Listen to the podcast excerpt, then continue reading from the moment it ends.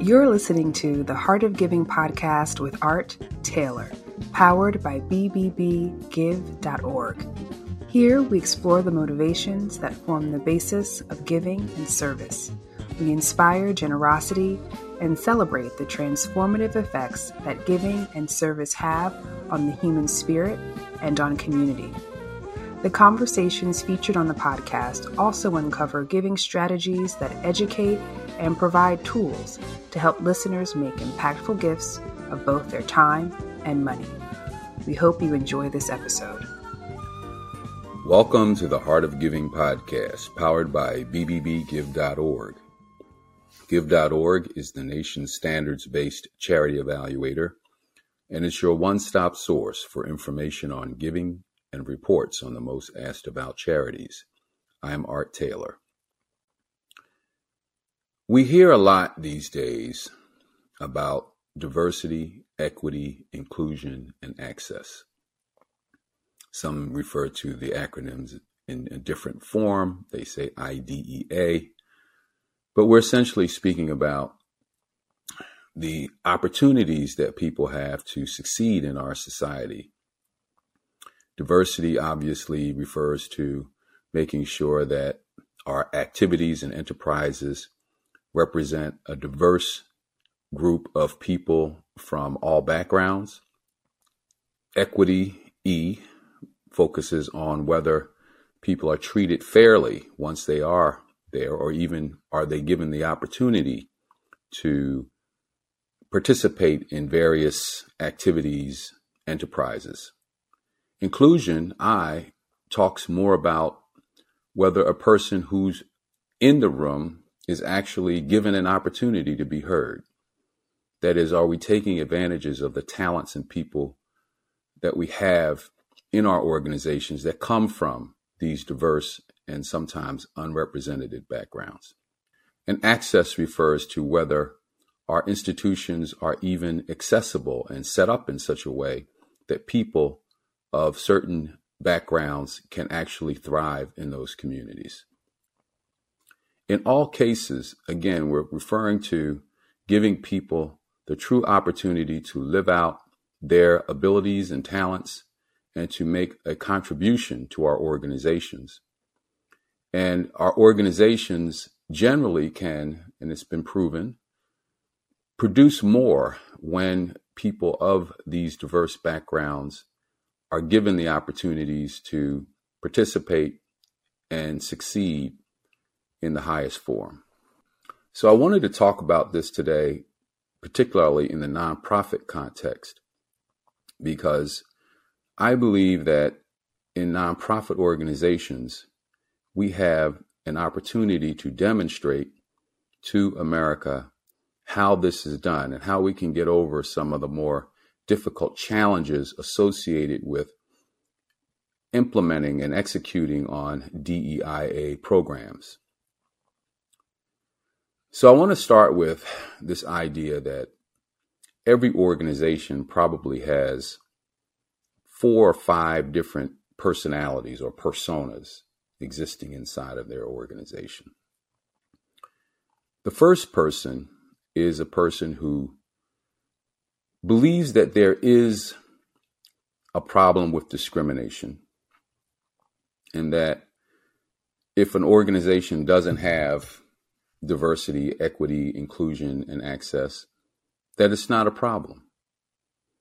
They believe it's a good thing that some groups have an advantage over others, and that in our society, it's not a problem to have these inequities. It's not a problem. The second group represents people who don't see that there may be discrimination of any type in an organization. They simply believe that everything is fine, and uh, while they don't consider themselves to support discrimination in any form, they nonetheless see it. They don't see it. They don't see it that it, it's a problem. They don't see that it exists. And then there's a person who does see that it exists, but they believe that it is not structural or systemic, and that when issues come up, these are individual, isolated cases, and they can be dealt with in a one on one sort of fashion. And then there are people who see that discrimination does exist, but the structural and systemic aspects of discrimination really can't be addressed in our society. It's too complex. That's the fourth type of person. And the fifth person is someone who sees that discrimination does exist and that it is structural, that it is systemic, and that something can be done about it and should be done about it today. In every organization, well, maybe not every organization, but in many organizations, these five personas are likely to exist because I think this is a reflection of our society. So, no surprise there. No surprise there.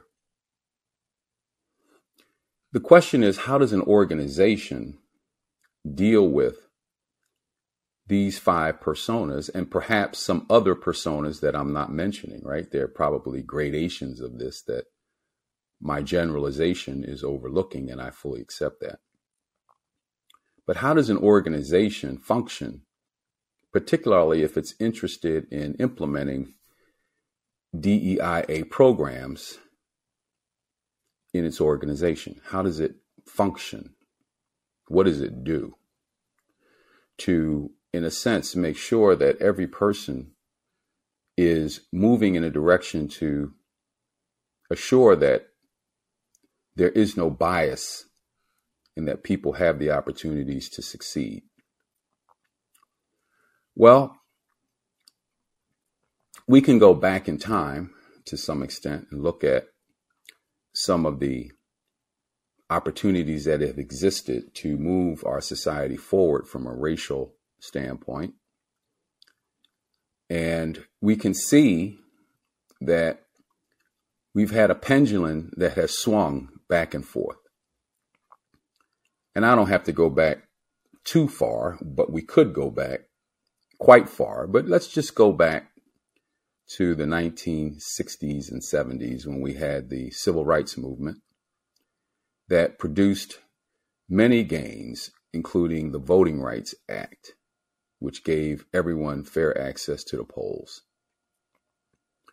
We had the Civil Rights Act that sought to end discrimination in government and other places of employment and produce all sorts of other civil rights gains through that Civil Rights Act.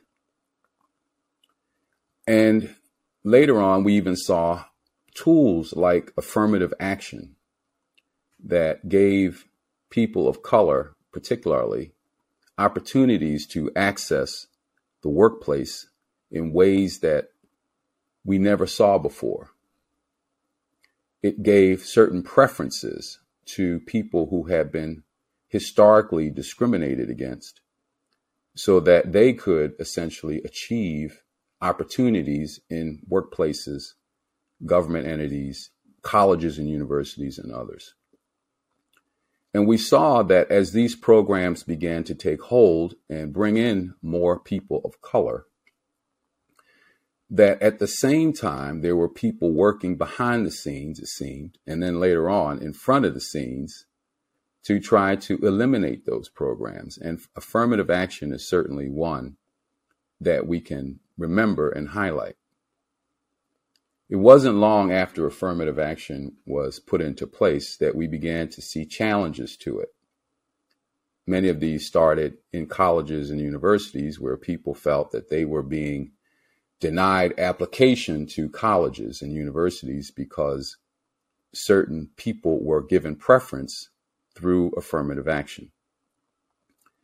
And over time, over time, as these cases began to filter through the courts, people did begin questioning the utility of affirmative action and whether it was in fact discriminating against the majority population. I don't believe that, but nonetheless, that's how it was interpreted. And today, affirmative action is all but dead in our society.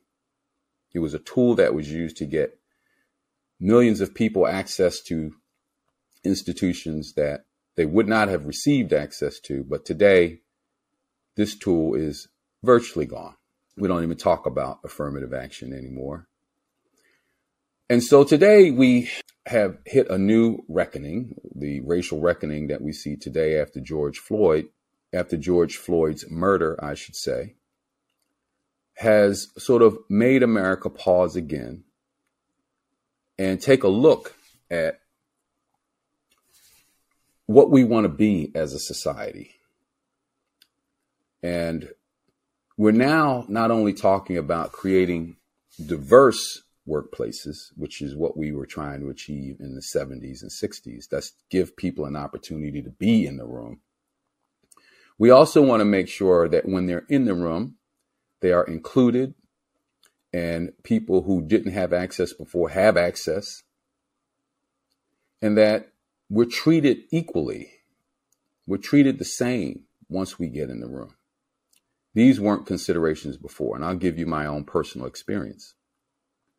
When I graduated college as an African American man, I had an opportunity to go to work for a public accounting firm, one of the most uh, sought after jobs for accountants at the time was to work in one of the big eight accounting firms. And I got an opportunity to work the Philadelphia office of one of these big eight accounting firms. And out of 190 professionals in this firm, in this office, I was the only African American. And so I got in the room. There was little diversity, but I became, I guess, their diversity.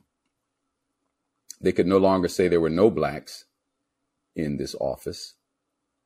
I was one black. And yet I will tell you that I was not treated equally, nor was I included in what was going on. Let me explain. So, when we joined this office, um, there were about 20 of us that started at the same time in this place 20 of us. And we all were given some training and some orientation to working there and how the firm operated. And after that period, we were asked to go out and work on different assignments, on different audit clients. That is everyone except me.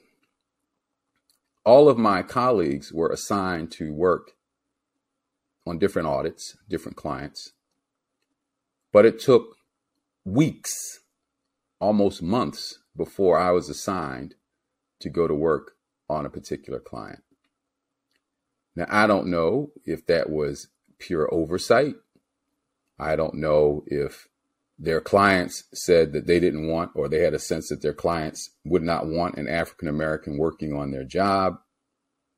Or I don't know if they had a sense that I wouldn't be a good accountant and that I would be a liability if I was on one of those teams. I don't know what the sense was. I do know that while my colleagues were out there working on audits and learning how this is done, I was sitting in the office reading training materials and trying to do what I could to learn how to be an accountant. So diversity was there, but certainly not inclusion and not not equity. Okay. After time, I did get an opportunity to work on a client but as you might suppose, our business was a competitive one and people wanted to get skills and rise to the top. Well, I was already several months behind my other colleagues who had had much more experience working on these jobs than, than I had. And I was immediately in a catch up situation. So, by not having that immediate inclusion and not given access to some of the experiences in the same way, in an equitable way, I was not given an opportunity to rise in that firm and to produce in the same way that my colleagues who started at the same time as me were given. So there wasn't a concern about that. There was only a concern, let's get one in the organization. So today we're more concerned about that though, right? Today we're concerned that we not only have diversity, but we want to make sure that people have opportunities and that they're given the same chance to succeed. All right. Well, if we have these five different types of individuals in these firms, this is not easy to, to produce because there are always going to be people who will fight to assure that things don't happen in the way that a business wants them to. And I believe that in order to avoid this pendulum swinging back that will be produced by these people who don't want to see this change occur, we have to make sure that we are bridging in some ways these communities. We have to make sure that we find ways to change our culture by including people in conversations and bringing out what it is that they're concerned about so that when we make these changes, they can actually stick. Because we don't want to see our society fall back from gains that we've made simply because people don't understand or don't appreciate or don't want to know why these changes are significant and important and valuable to our organizations. We have to learn to bridge communities. Bridging means that we have to talk to each other. We have to have tough conversations. We have to get those people who don't see that discrimination exists to talk about how it does exist. And we have to have people who vehemently believe that discrimination does exist be willing to hear from them. And this is tough work. And I would even submit that it's work that not many of us are qualified really to do. We have to find ways to do that. There are organizations out there, I want to plug one called Convergence Policy, that has ways of creating conversations among people.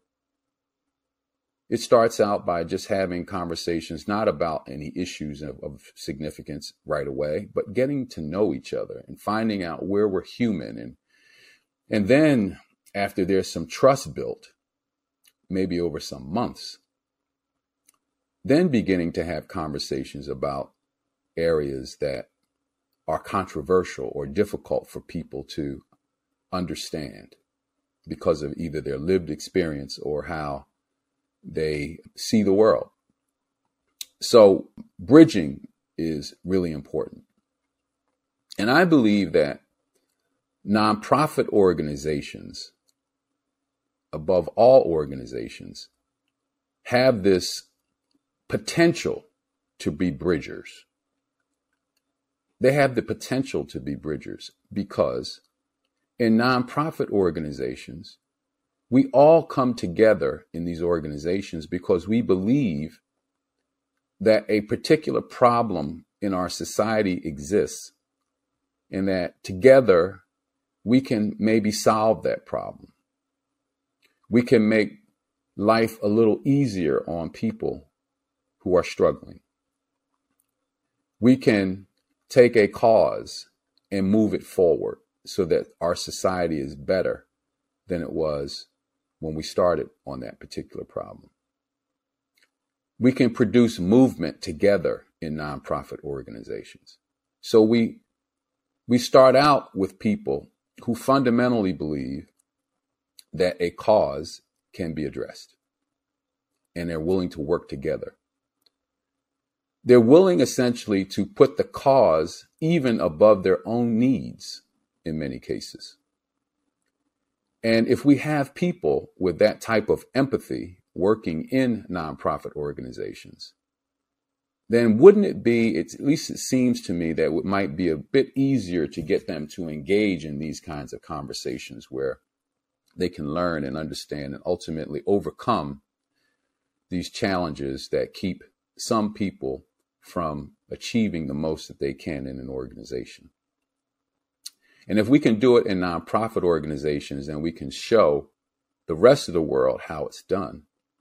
And if we can show the rest of the world how it's done, then aren't we all better off for it? Now, there's there's one other piece of this, of course. It is when we begin to have these conversations, a lot of people want to know, well, what do we do?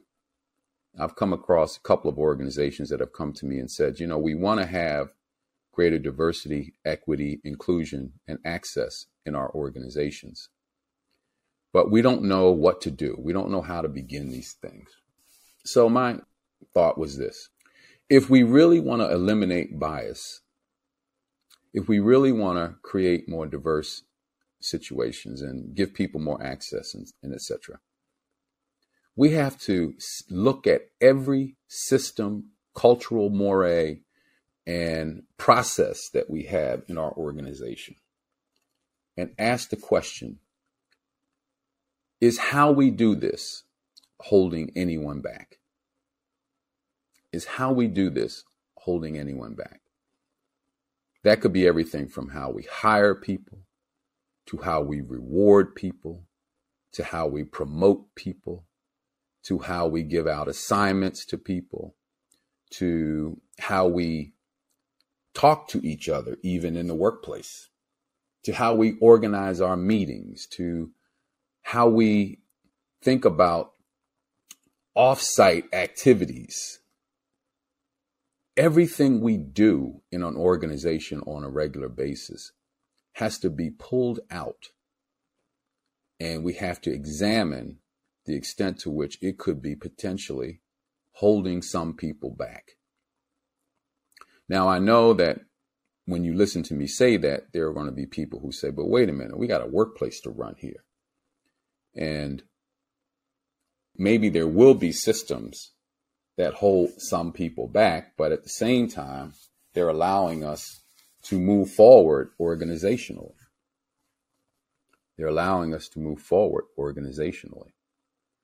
Well, we have to look at whether there's something about those systems that can be changed so that no one is denied access or opportunity to work well within those systems. We should be able to find ways to produce and assure that everyone has equal opportunity. That's what we want to achieve in our organizations, I think, we have to look at these systems and ask, how do we do both? How do we make sure everyone has access and we produce? This is not going to be easy.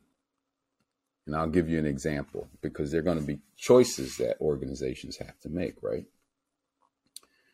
So, what if we have that first person I talked about, the first person being the individual who doesn't believe that there should be any changes. They know that there's discrimination in the world, but they don't believe that any organization needs to do anything about it.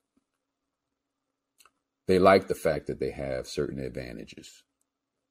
And let's assume that this person is a top performer in the organization, meaning that they are producing more than maybe the average person is producing. And by not having them in the organization, there could be some disruption of productivity. So that there may be some reluctance to be overly concerned about this person's lack of commitment to any DEIA programs that the organization institutes. This produces a dilemma for an organization.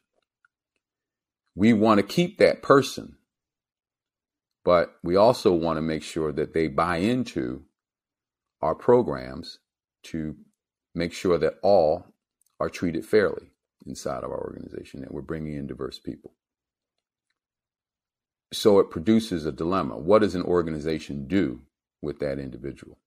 We can't just let them go because if we let them go, then maybe we don't produce as much. It's a tough problem. There won't be easy answers. We can't fire everyone.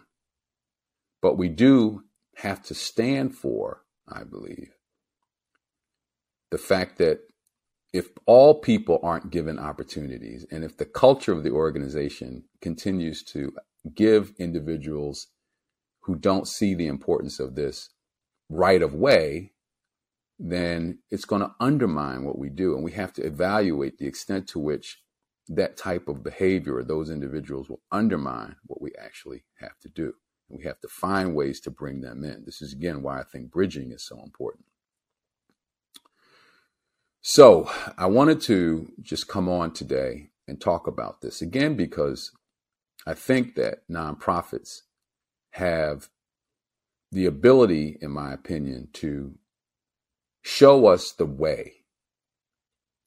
This is enormously difficult work. I appreciate that. But it can also be very rewarding work when we achieve it. And I'll also say that we shouldn't be frustrated by our inability to get to a place where everyone believes that we've achieved something. To not be frustrated by it. This work has to be ongoing. Ongoing. I don't know if we ever get to a place where we actually agree that we are a diverse, equitable, inclusive, and a place that has access for everyone. I don't know if we ever achieve that place where all agree that we're at the right place. But we have to keep working at it.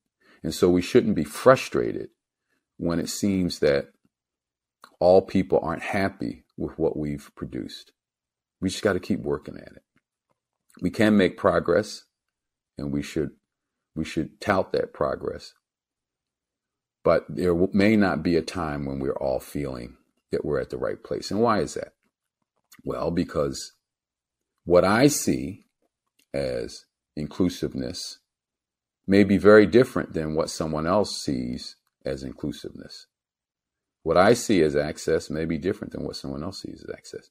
My expectations for this work may be very different than someone else's expectations for this work. And if we have a workplace made up of people of very diverse backgrounds, and there are lots of them, it may be difficult to get everyone to agree that we've achieved what we want to achieve, what we should be achieving. So we shouldn't be frustrated that there are going to be some who don't feel that we're where we need to be. But we keep working at it. We keep working at it.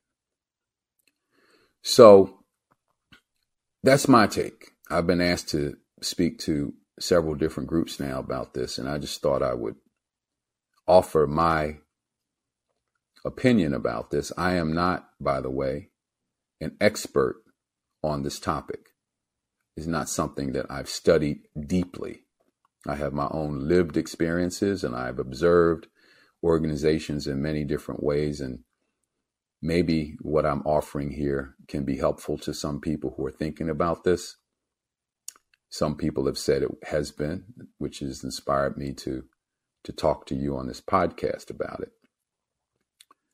But if it's not, I appreciate that. And I'm sure that there'll some who will say, Taylor, you're, you're way off on this.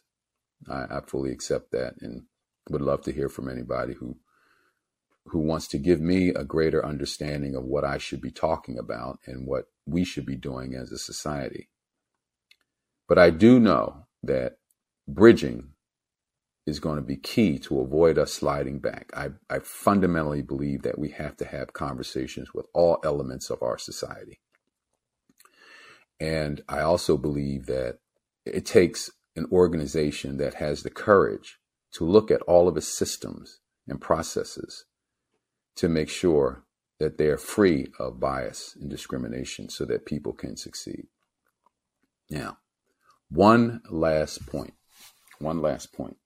One thing that could be very different than in those old days in the 70s and, and prior times is that the pendulum was able to swing back because in our society, the majority population, the incumbent population, was still so large that it had the ability to if it changed, stop these programs, to halt them, to end affirmative action. Politically, it could do that, and culturally, it could do that because there were more of them who saw that, who saw it that way, who, who thought that these programs needed to end. But in our society today, we're growing increasingly diverse. We're growing increasingly diverse. And in some years into the future, we can foresee a country in which the numbers of people of diverse background actually outnumber the people of our incumbent or majority background. And when that occurs, there won't be this ability for the pendulum to swing at least as wildly backwards and forwards as it has in the past. And maybe, maybe that's something that we need to be concerned about too, in some ways, because it means that there'll be those out there who will be fighting as hard as they've ever fought to keep things from changing in a positive way. They'll feel loss. They'll feel loss. So, one of the things we have to do when we have these conversations that I'm talking about is understand that people who don't want to see change are feeling a sense of loss.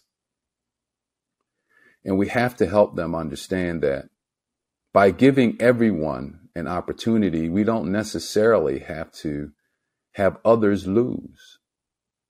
That our society becomes greater and we produce more abundance and greater opportunity for everyone when all have the ability to participate and succeed.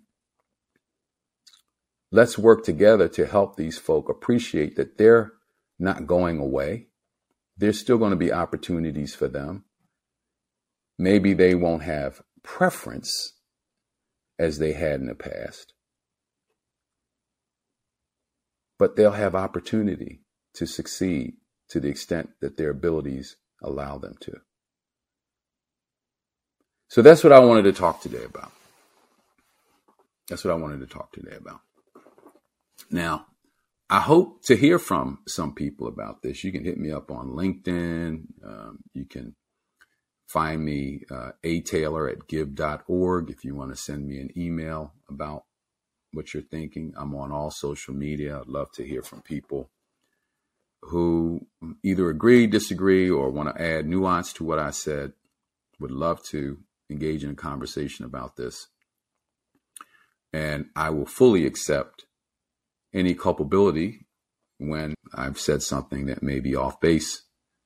And I will stand for things that I believe uh, that are simply true, simply true, or simply reflect my observation and my, my experience. And I want to thank all of those who took the time to listen. And I also want to encourage you to listen to other episodes of the Heart of Giving podcast. They're great episodes with some amazing guests. I know you're going to enjoy listening to them. And if you do, I hope you will subscribe to our show because it helps us build audience. If you want to donate to the Heart of Giving podcast or the BBB Wise Giving Alliance, you can make a donation at givegive.org. Give.org. Thanks for listening.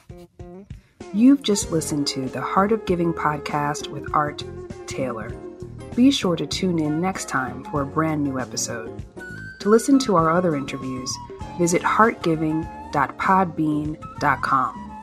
That's heartgiving.podbean.com. Subscribe to our show on major podcast platforms.